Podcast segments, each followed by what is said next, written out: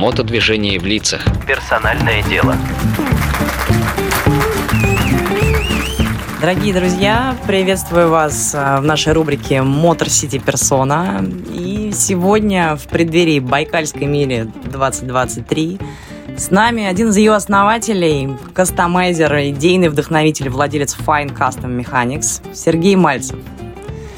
Рассказал он мне про свои сокровенные мечты и про действительность. И, знаете, кажется, Сергей один из немногих, кому удалось соединить вот это вот классическое ожидание и реальность. Поехали.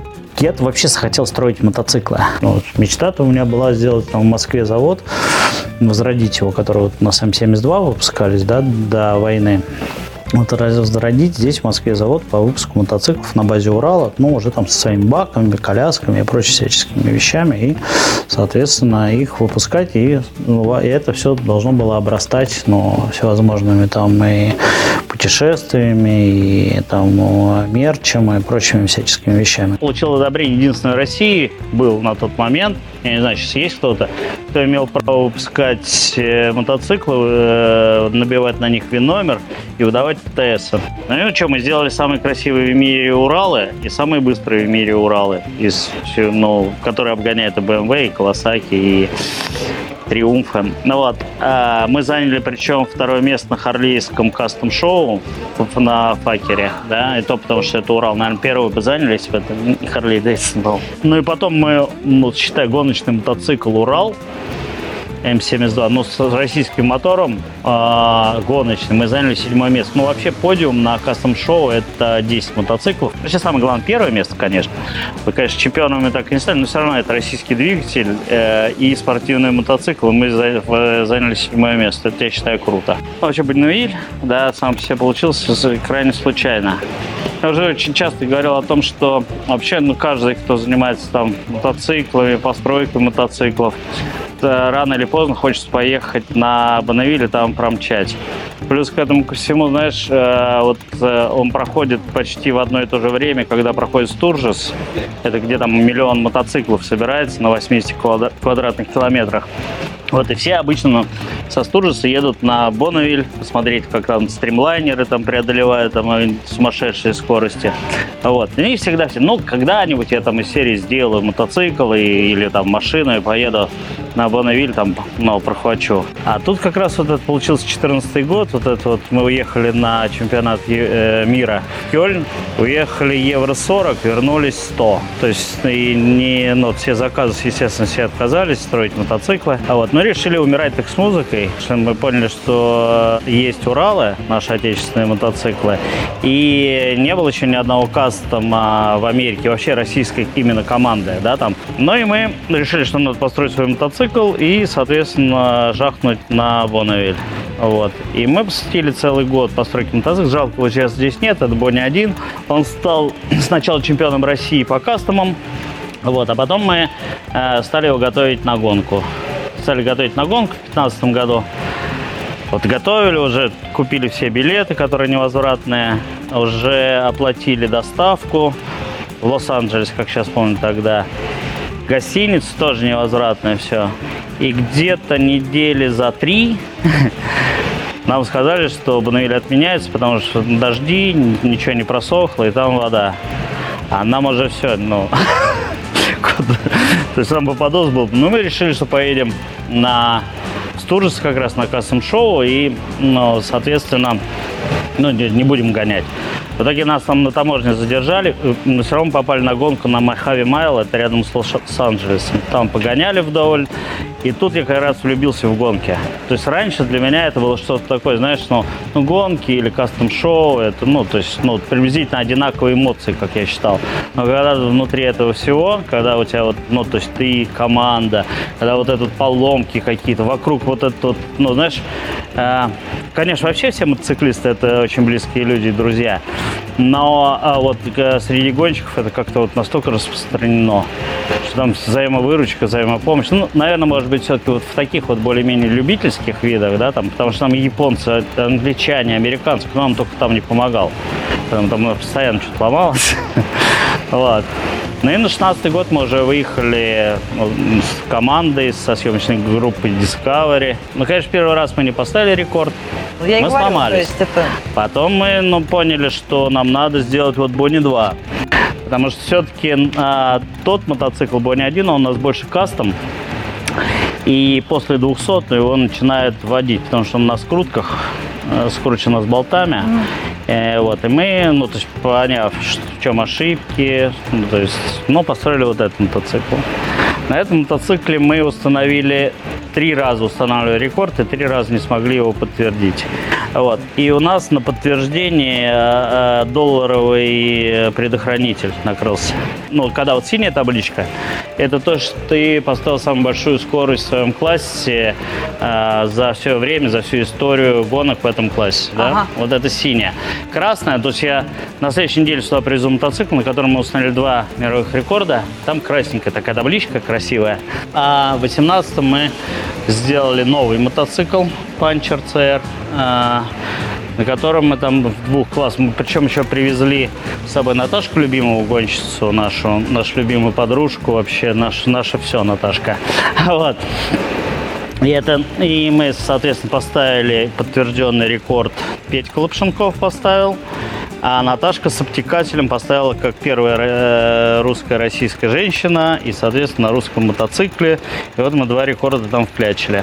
18-й год был вообще удивительно. Мы когда приезжали в инпаунд-зону, я пометую эти предыдущие все наши заезды, мы там постоянно моторы разбираем, что-то тут делаем. А тут мы так с компьютером посмотрели, все у нас хорошо. Так, знаешь, потому что неудобно перед всеми, все там что-то делают. Так что-то снимем, так поставим, подчистим, и все, и уезжаем. Поставили рекорд. На следующее утро приехали, подтвердились, и все. Мне никогда нельзя себе и вообще в космос задавать вопрос, а почему у нас, нет хороших мотоциклов, почему у нас нет рекордов на Бонневилле, почему у нас нет своей гонки. Вот, когда ты его задаешь, знаешь, такая песня была. А если, сразу сверху. Если не я, то кто же, да. И Димка, он тоже об этом постоянно думает. Мы с 2 сторон ко всему подошли. И здесь что? Здесь, когда задумывались о том, Россия, да? То есть, тоже, наверное, найти какие-то пески, не пески, какую-нибудь соль. Мы хотели даже Баскунчак, это у нас граница Казахстана. То есть, все-таки Бонневиль построил почву. Да, конечно, однозначно, вот. Но, ты знаешь, тоже сидя на Бонневиле, я такой думал, что меня могло бы затянуть в Россию и... Там захотите установить рекорд. Что такое Россия? Это, в основном ассоциация – это зима. Плюс нужно еще место, локация такое, которое известно всему миру. И в итоге Байкал. Соответственно, зима, гонки по льду. Я прям горжусь нашими ребятами, потому что они реально все это не благодаря, вопреки. Представляешь себе, какой это кайф. Ты видишь, как у тебя от Калининграда до Сахалина заработали все инженерные мозги, станки закрутились, все 40 разновидностей шипов, люди делают такие штуки. Вот. И это, повсеместно, это здорово, когда, кто-то что-то вообще умеет делать, это вообще очень круто. Вообще наша гонка, она больше инженерная. Это здесь воплощение всех каких-то, своих инженерных талантов, мыслей. И, знаешь, почему у нас самое хорошее оружие? Потому что мы победители. В какой момент тебя отпускает от произошедшей в Байкальской мили и вообще отпускает ли? Слушай, она не может отпустить. Ты же, вообще подготовка к следующей миле начинается уже на миле.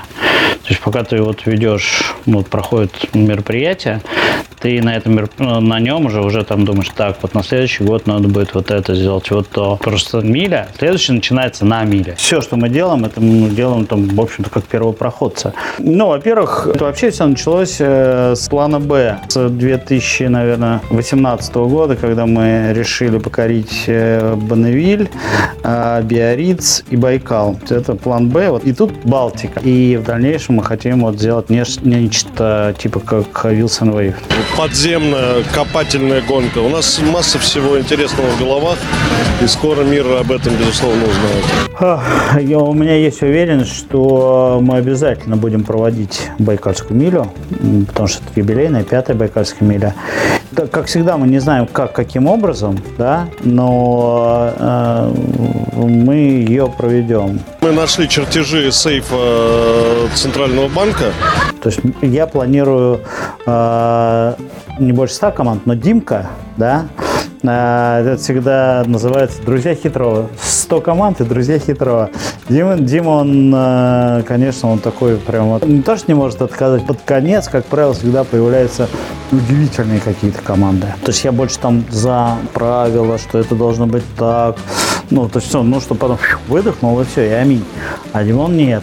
То есть Димон, он здесь, он такой, да вот, и ты когда видишь, какие виды техники или вообще людей, те, которые хотят приехать на Байкал, ты, ну, просто у тебя даже, ну, рука не повернется, язык не повернется, сказать, нет, все. И вот у нас начинается увеличение. Мне кажется, что Дима и Сережа, они не понимают уже, как можно вам сказать нет. Вот здесь самое главное, что для них они все понимают. Денег нет, спонсоров нет. Все в мире происходит вопреки. Не должно быть никакой мили. Но вам-то как это сказать? Невозможно. Все-таки уже, знаешь, так тоже, когда там, ну, сам с собой общаешься, ну, как все психи мы это делаем, ты же, ну, понимаешь, что как раз на милю приезжают такие же люди, как ты в свое время.